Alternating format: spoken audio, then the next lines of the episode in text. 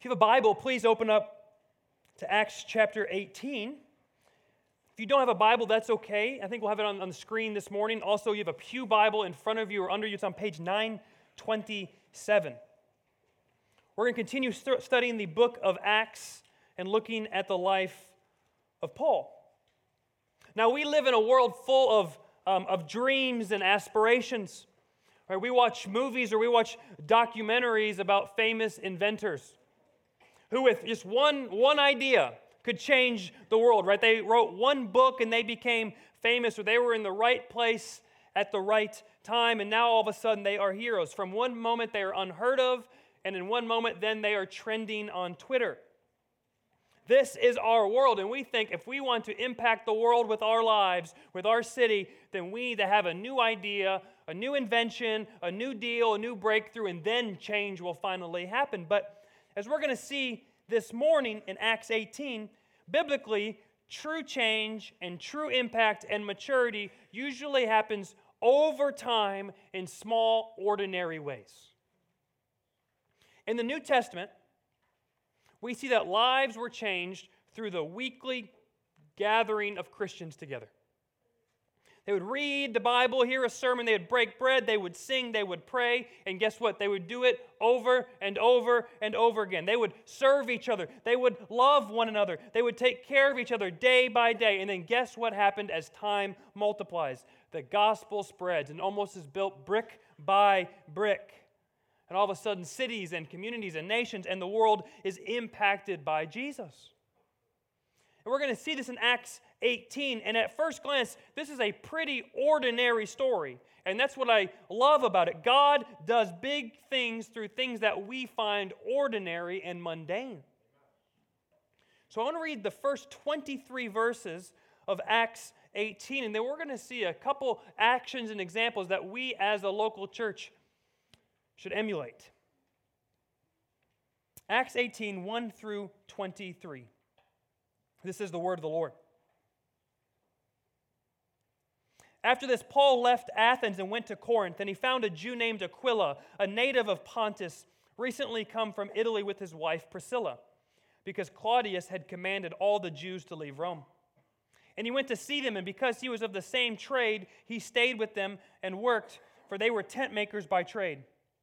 And he reasoned in the synagogue every Sabbath and tried to persuade Jews and Greeks. When Silas and Timothy arrived from Macedonia, Paul was occupied with the word testifying to the Jews that Christ was Jesus. And when they opposed and reviled him, he shook out his garments and said to them, Your blood be on your own heads. I am innocent. From now on, I will go to the Gentiles. And he left there and went to the house of a man named Titius Justus, a worshiper of God. His house was next door to the synagogue. Crispus, the ruler of the synagogue, believed in the Lord together with his entire household. And many of the Corinthians, hearing Paul, believed and were baptized.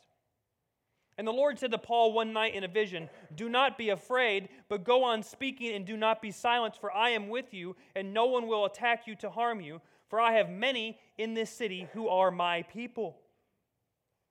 And he stayed a year and six months teaching the word of God among them. But when Gallio was proconsul of Achaia, the Jews made a united attack on Paul and brought him before the tribunal, saying, This man is persuading people to worship God contrary to the law. But when Paul was about to open his mouth, Gallio said to the Jews, If it were a matter of wrongdoing or vicious crimes, O Jews, I would have reason to accept your complaint.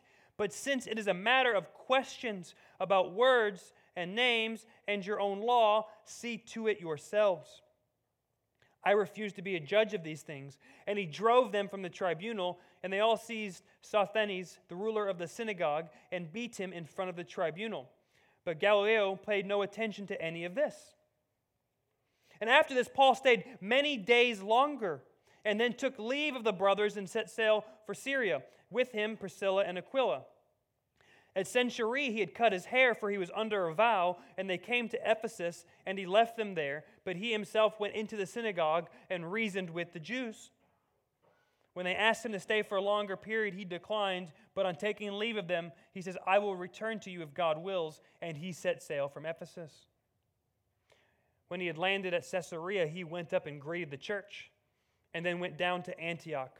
After spending time there, he departed and went from one place to the next to the region of Galatia and Phrygia, strengthening all of the disciples. That is the word of the Lord. Let us pray. Father, help us store up your word in our heart this morning. Spirit, help us. Amen. The majority of the passage we just read notes much of the activity of Paul in the city of Corinth. The first 18 verses that we read are about Corinth and Paul's ministry there, and it covers over a year and a half of time. And then it ends with him traveling to other places like Caesarea and Antioch. But here, the book of Acts begins to focus more on long term ministry. In a few weeks, when we get to chapter 19, Paul's going to arrive one more time in Ephesus and will spend around three years with the church in Ephesus. So no longer is Paul kind of jumping into cities, evangelizing, building a church, and moving on quickly. Now he's beginning to invest his life into cities and churches. And what do we see when that happens? When Paul comes in and plants churches and disciples them and invests his life into them, what happens? Cities become changed by the gospel. We see Jews and Greeks, people from all backgrounds coming face to face with Jesus. You have murderers and idol worshippers. You have the rich, you have the poor, all coming face to face with the gospel being shared, and they are saved by Jesus. We see Christians loving each other. We see impact being made. We see people laying down their lives to serve one another, and the city and the country and the world sees it, and things change. And guess what? The plan that God has for us, for our city, for the Chippewa Valley, for our world to be changed, happens still. And it happens primarily through local churches like this who preach and live out the gospel. And that is the main point of this passage and sermon. The main point is this Do you want to be a part of Jesus impacting your city and your world? Attach yourself to a gospel centered church. Do you want to be a part of Jesus impacting your city and world? Attach yourself to a gospel centered church. If you want to see Chippewa Falls and Eau Claire and Bloomer know Christ, then attach yourself to a church. Do you want to see the world more infiltrated with the person and the kindness and the saving work of Jesus? Do you want to see the nations rejoicing because they've heard the good news? It begins with a local church. It's a local church like us, a, a, local group of believers who meet in person that I believe God uses to change the world. Now, we as individuals should not be looking for a church to belong to so we get a tax write off.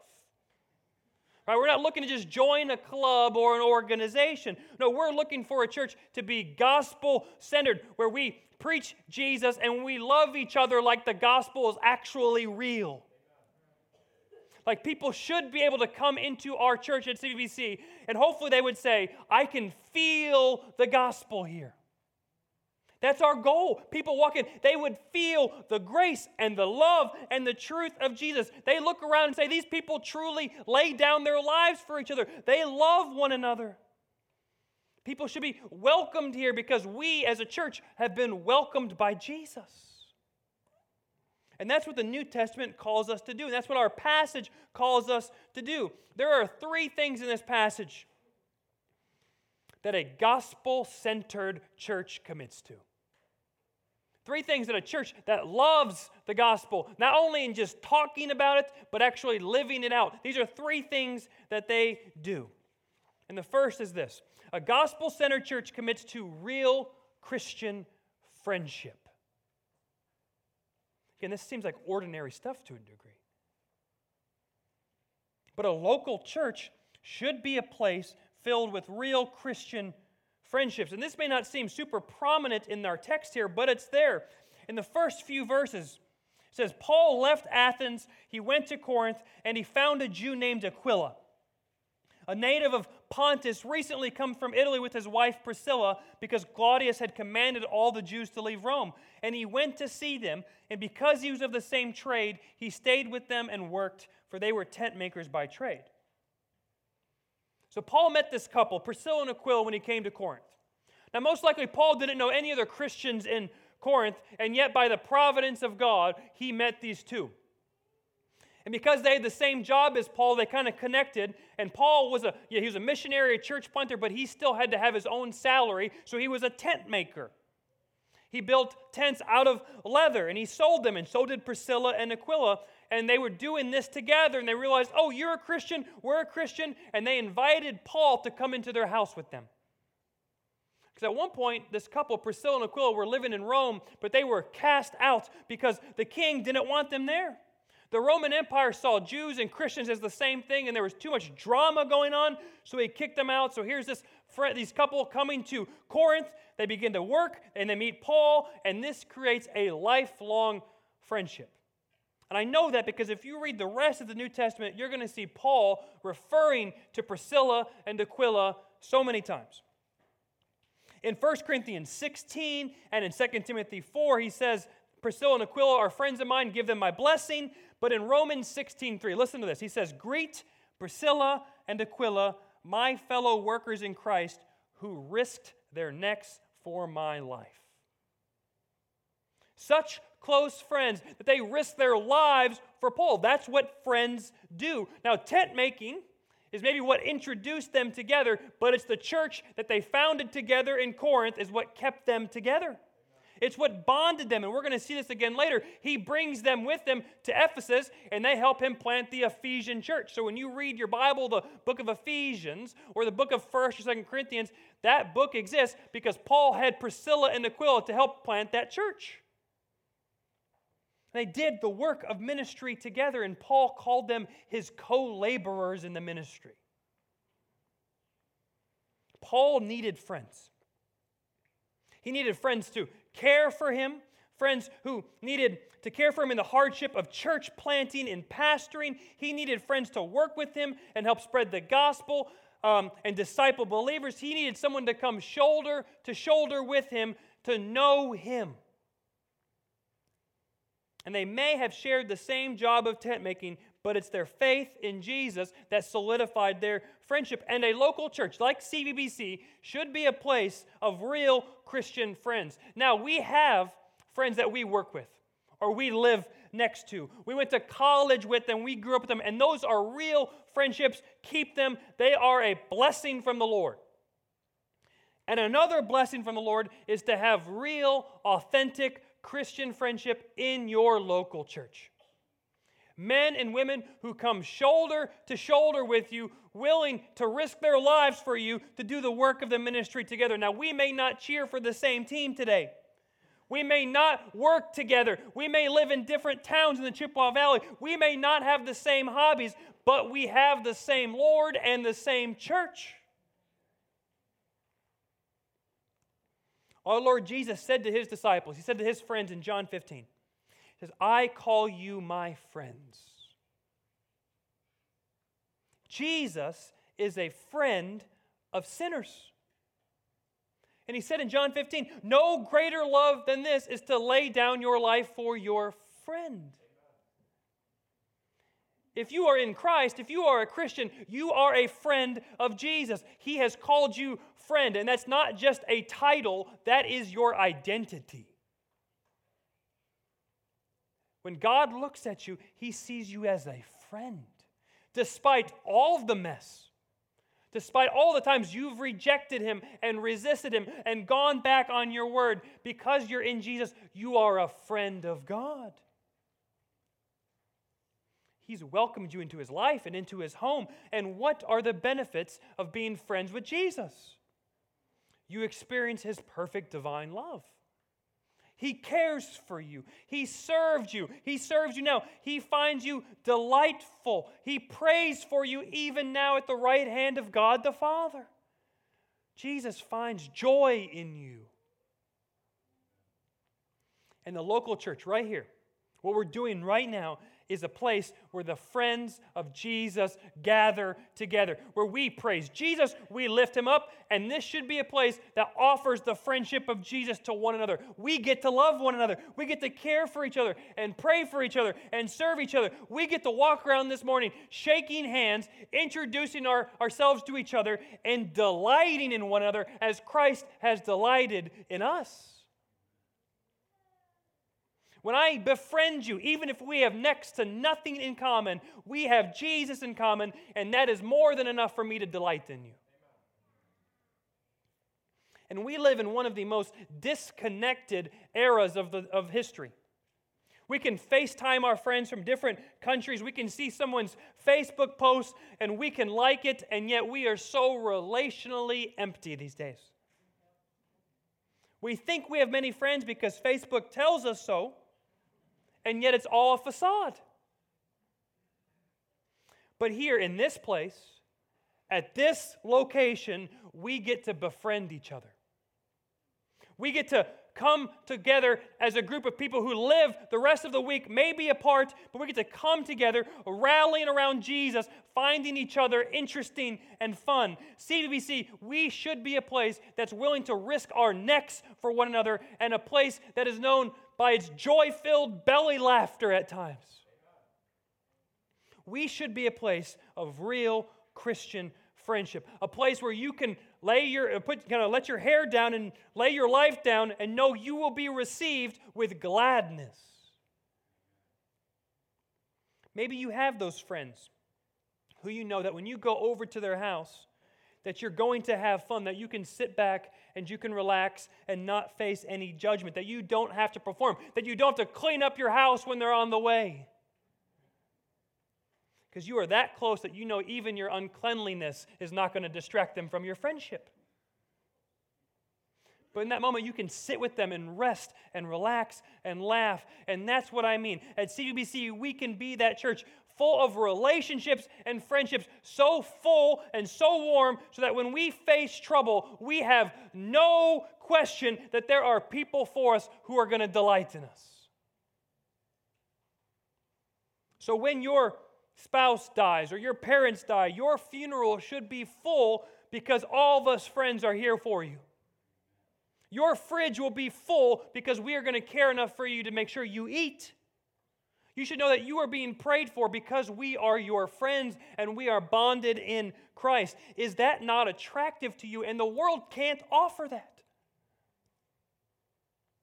CVBC should be a place of real, deep Christian friendship, not surface level, not hobby driven, but Christ driven. So we come to this place where we communicate every time we see each other, we communicate the love of Jesus to each other through words, through actions, through our demeanor.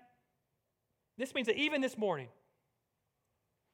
you can seek each other out. You can walk up to a group of people.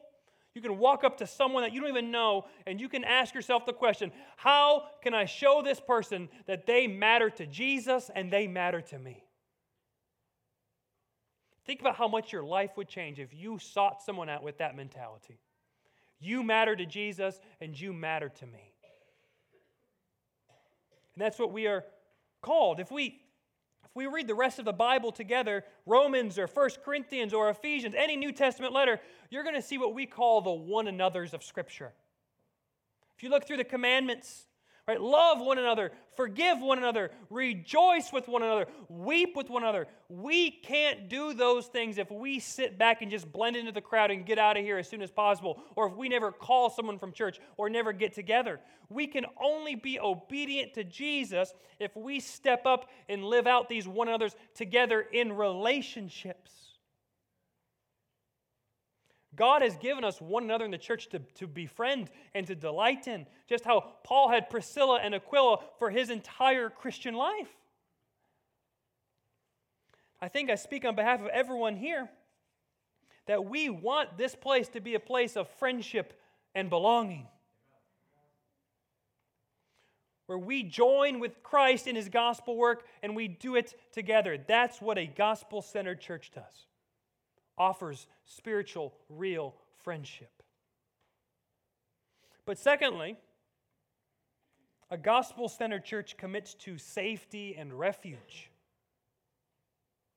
Safety and refuge. We see here Paul in the beginning finds himself in some trouble. He's preaching to Jews, and they reject him in verse 6. And they're so stubborn in their rejection of him that Paul feels like he could do nothing else to get it through their head. So he symbolizes this rejection by shaking his robe, saying, I am done. My conscience is clean. I've done everything I could for you. And then we see in verse 12 that these Jews were so upset at Paul that they brought him before a Roman politician to try to punish him. Thankfully, the Roman politician did not. But these Jews were so angry and so aggressive towards Paul that they then beat another man in place of Paul.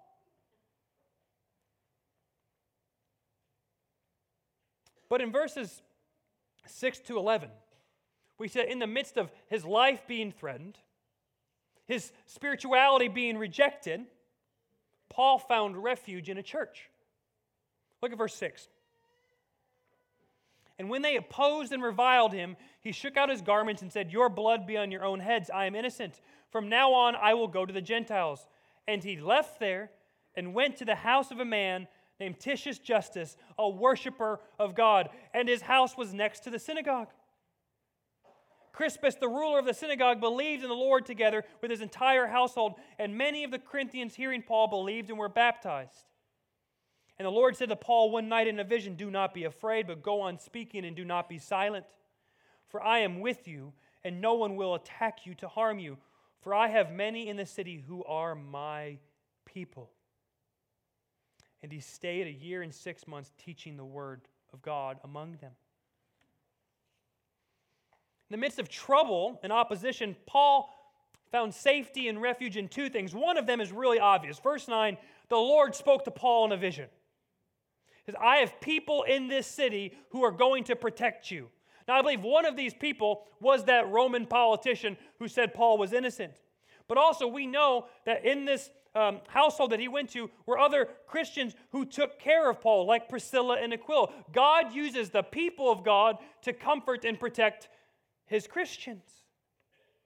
He finds relief and comfort in other Christians. That's the first way he found safety and security. But the second one is the one I want us to consider this morning. It's found in verse 7. After Paul's rejected by the Jews, what does he do? He went to the house of a man named Titius Justus, a worshiper of God. His house was next to the synagogue. Seems like just a, a bare fact there.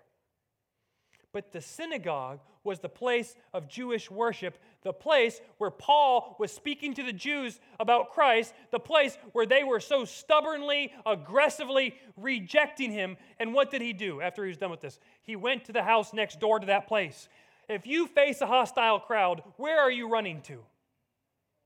30 feet next door? You're running out of the city.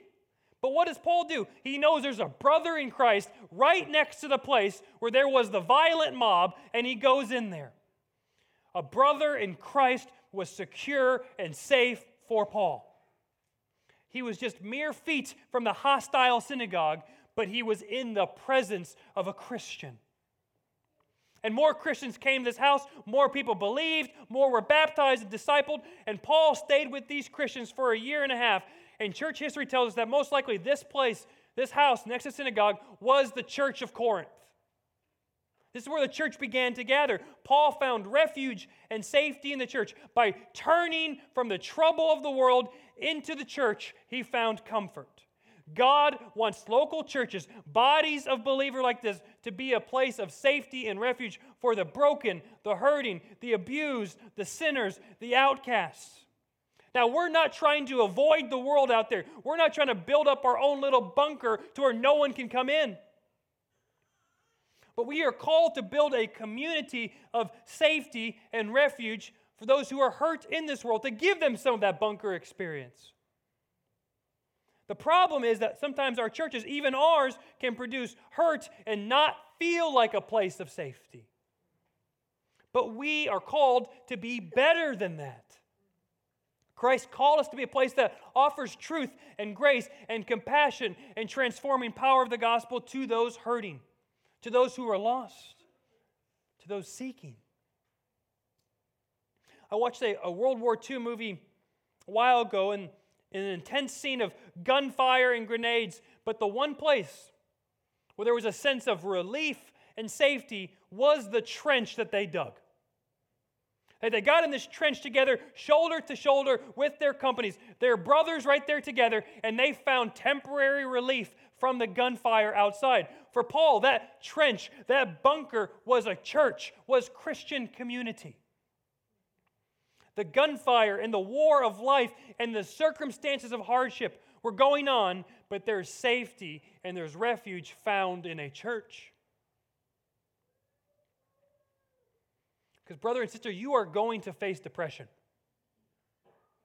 or financial stress or a breakup or a loss of a child or a loss of a spouse. You will be fired, you will be mocked, you will be opposed. And I pray that CVBC is a place that you cannot wait to run to. That no matter what problems arise up in your life, that you want to run to this gathering, come through these doors, and see your family. I think I speak for all of the members here at CVBC that we want CVBC to, CVBC to be a place of safety when you're hurting, that if you need prayer, you run to us.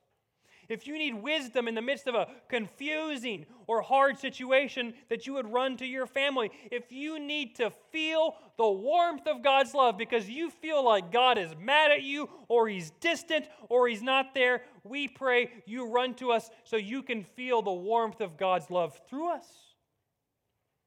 Because we are nothing but a gathering of hurt and imperfect people. But when we come together in the name of Jesus, we can give each other the ref, refuge and safety that we found ourselves in Jesus. And we want to be a place of refuge and safety for sinners.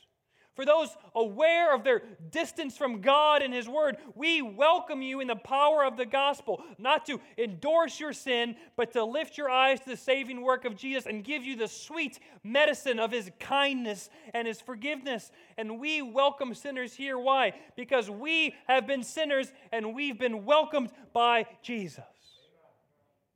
He was crucified for our sins. He bore the penalty of our resistance. He resurrected, conquering sin and death. And if you are not a friend of God, then He's offering you that friendship where you can come into this body, that eternal life where you will feel the warmth of God's love.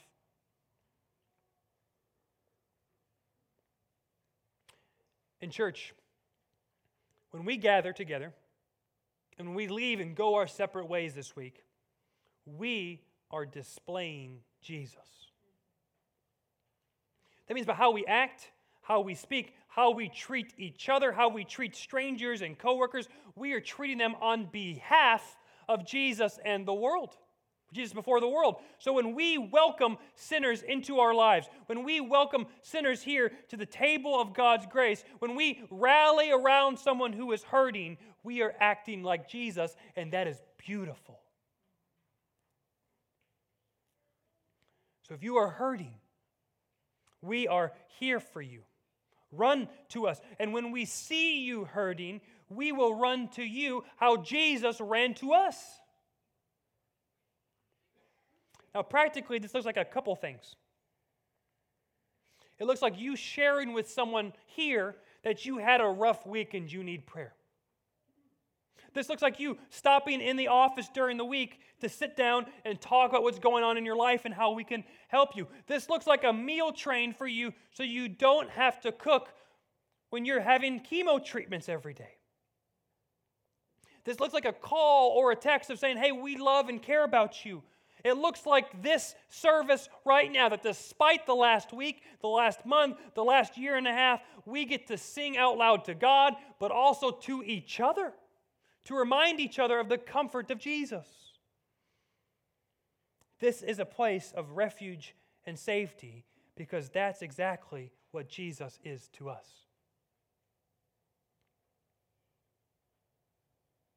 But third and finally, a gospel centered church commits to the long term. The long term. Paul taught us through the church he planted in Corinth that Christians and churches are in the long term business.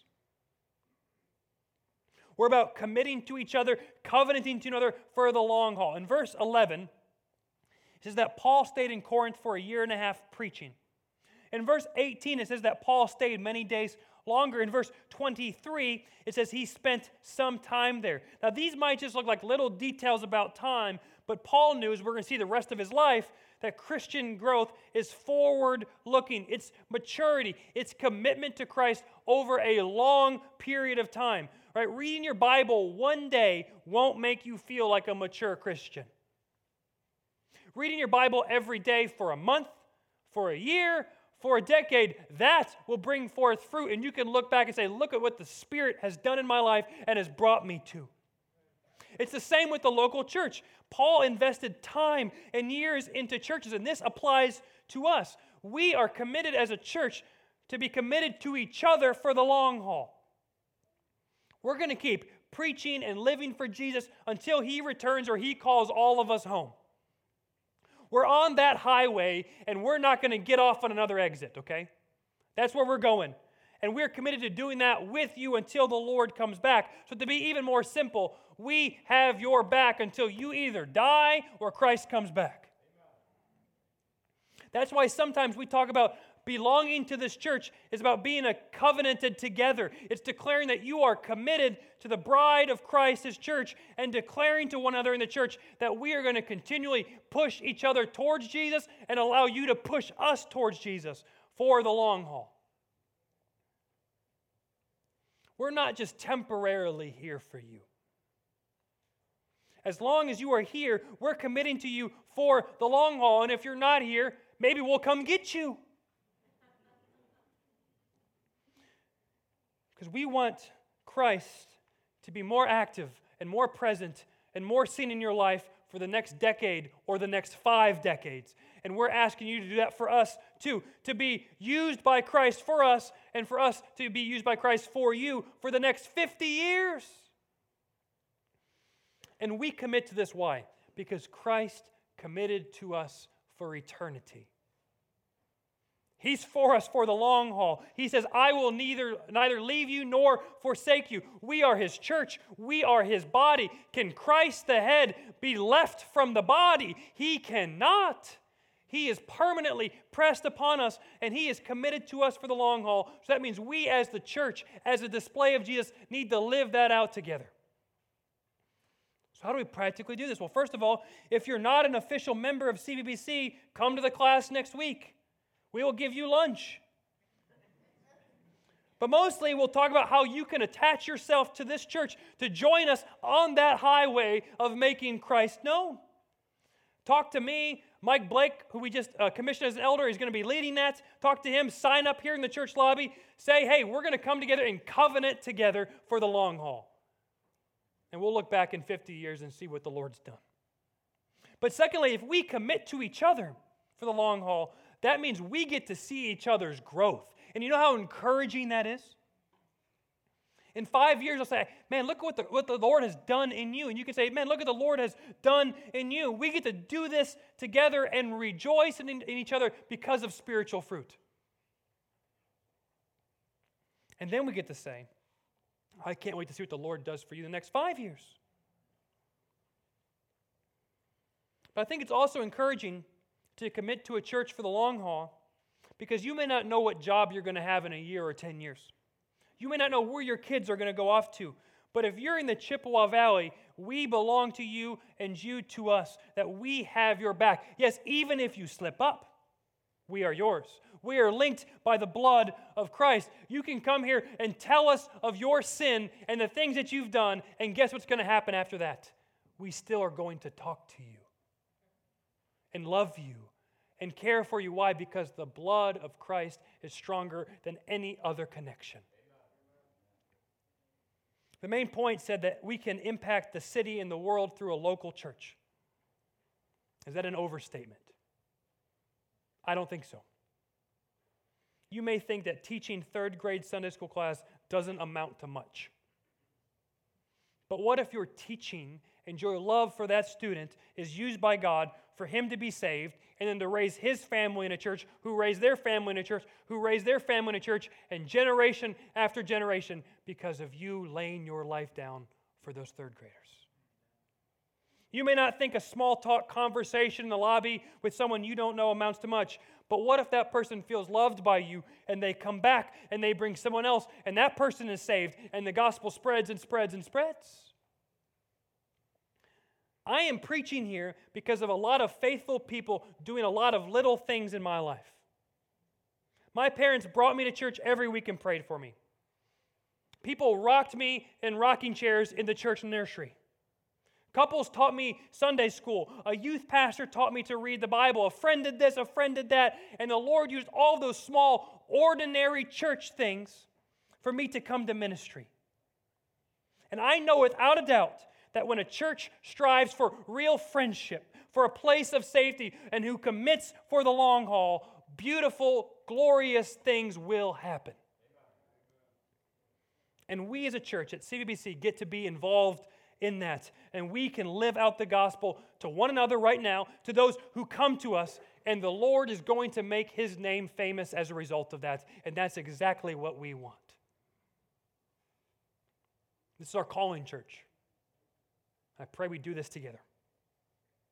Let's pray.